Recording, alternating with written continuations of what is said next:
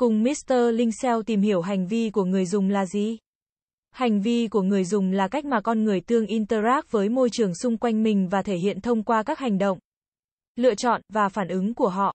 Hành vi của người dùng có thể được quan sát và phân tích để hiểu và dự đoán hành vi tương lai. Sau đây là một số ví dụ về hành vi của người dùng. Người dùng sẽ sử dụng các thiết bị công nghệ như điện thoại di động, máy tính, máy tính bảng, và các ứng dụng để thực hiện các hoạt động như gọi điện, gửi tin nhắn, lướt web, xem video, nghe nhạc, và chơi game. Người dùng có thể truy cập vào các trang web thương mại điện tử để tìm kiếm và mua các sản phẩm và dịch vụ trực tuyến.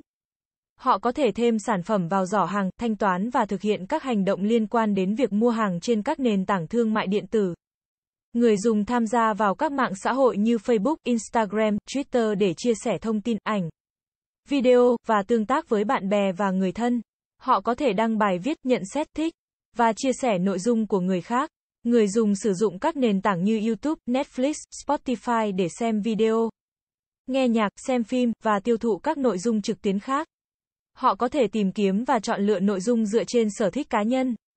Người dùng sử dụng các công cụ tìm kiếm như Google để tìm kiếm thông tin về các chủ đề khác nhau. Họ có thể nhập các từ khóa tìm kiếm và duyệt qua các kết quả để tìm hiểu thêm về các vấn đề cụ thể hoặc giải quyết các vấn đề của mình. Người dùng sử dụng email, tin nhắn, ứng dụng nhắn tin như WhatsApp, Messenger để liên lạc với người khác. Họ có thể gửi tin nhắn, hình ảnh, video và tham gia vào các cuộc trò chuyện cá nhân hoặc nhóm.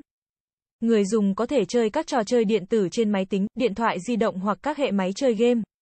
Họ có thể tương tác với nhân vật trong trò chơi, tham gia vào các cuộc đua, chiến đấu, giải đố và thách thức khác. Người dùng tải và sử dụng ứng dụng di động trên điện thoại di động của mình để thực hiện các tác vụ cụ thể.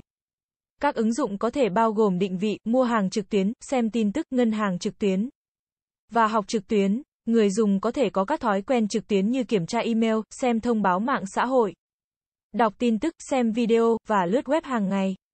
Các thói quen này thường thể hiện sự sử dụng thường xuyên và định hướng của người dùng trong việc sử dụng các dịch vụ trực tuyến.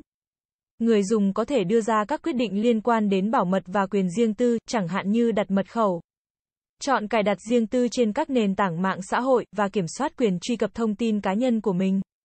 Trên đây chỉ là một số ví dụ về hành vi của người dùng.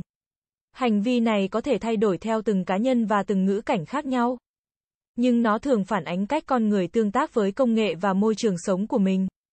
Cảm ơn các bạn đã xem. Hãy đến với dịch vụ ét e o tổng thể ét e o Mentor Việt Nam uy tín, trách nhiệm, chuyên nghiệp. Chúng tôi follow theo dự án mãi mãi trước và sau khi hoàn thành dự án. Liên hệ ngay hotline không chín một ba sáu bảy bốn tám một năm để được tư vấn cụ thể bạn nhé.